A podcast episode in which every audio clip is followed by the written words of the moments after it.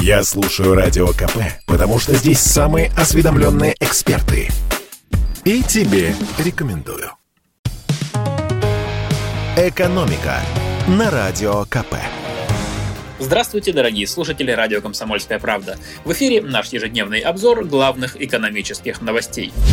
10 дней мы с вами не виделись, не слышались, и за это время много всего произошло. Да, я про бунт в Казахстане. И поговорим мы сейчас вот о чем. Как беспорядки в Казахстане влияют на российскую экономику. Бунт в соседней стране начался недавно, однако он уже повлиял на важные для нашей страны экономические показатели. Давайте разберемся, чем может аукнуться нашей экономике ситуация в Казахстане. Начнем с нефти. Как ни парадоксально, на наш главный экспортный продукт ситуация в Казахстане влияет позитивно. Нефть с начала года растет. Если в конце декабря она стоила 76 долларов, то по ходу каникул поднялась до 82. Так всегда бывает, когда происходит конфликт в той или иной в нефтедобывающей стране. Казахстан, конечно, не главная сырьевая держава, но и не последняя. Страна занимает 14 место в мире по добыче нефти. А раз нефть дорожает, то и доходы российской казны от этого вырастут. Второй момент – это рубль. Как только в соседней стране начались беспорядки, сразу он упал. К 6 января евро стоил 87 рублей, доллар 77 рублей. Это максимум с апреля прошлого года.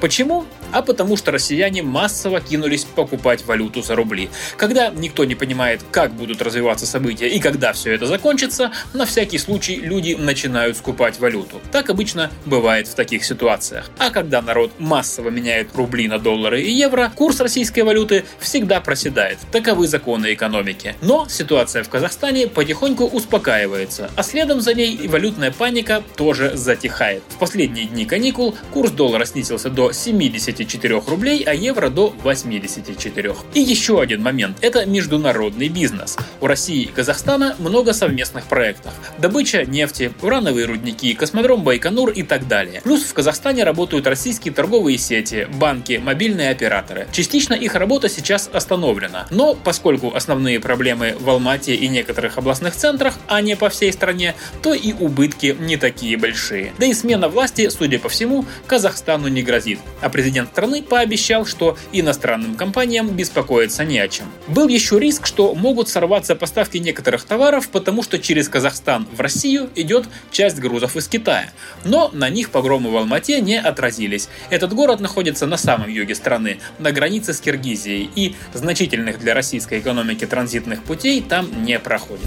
Ну и, конечно, в первом выпуске нашей программы в новом году мы не могли обойти вниманием очередные санкции, которыми нам грозят из-за океана. Американцы весь прошлый год стращали нас санкциями. И было бы странно, если бы 2022 год не начался с привычного обещания США уничтожить нашу экономику. Обычно подобные угрозы появляются в прессе перед непростыми международными переговорами. Это вроде как помогает оппонентам стать сговорчивее. Так случилось и в этот раз. Вестником, так сказать, экономического апокалипсиса выступила газета York Times. Накануне переговоров России, США и стран НАТО по вопросам безопасности, которые состоятся на этой неделе, газета разразилась статьей о санкциях, которые якобы обсуждают американские чиновники. Эти ограничения, как пишет издание, вступят в силу, цитирую, через несколько часов после нападения России на Украину. Перечисляем самые страшные пункты. Первое.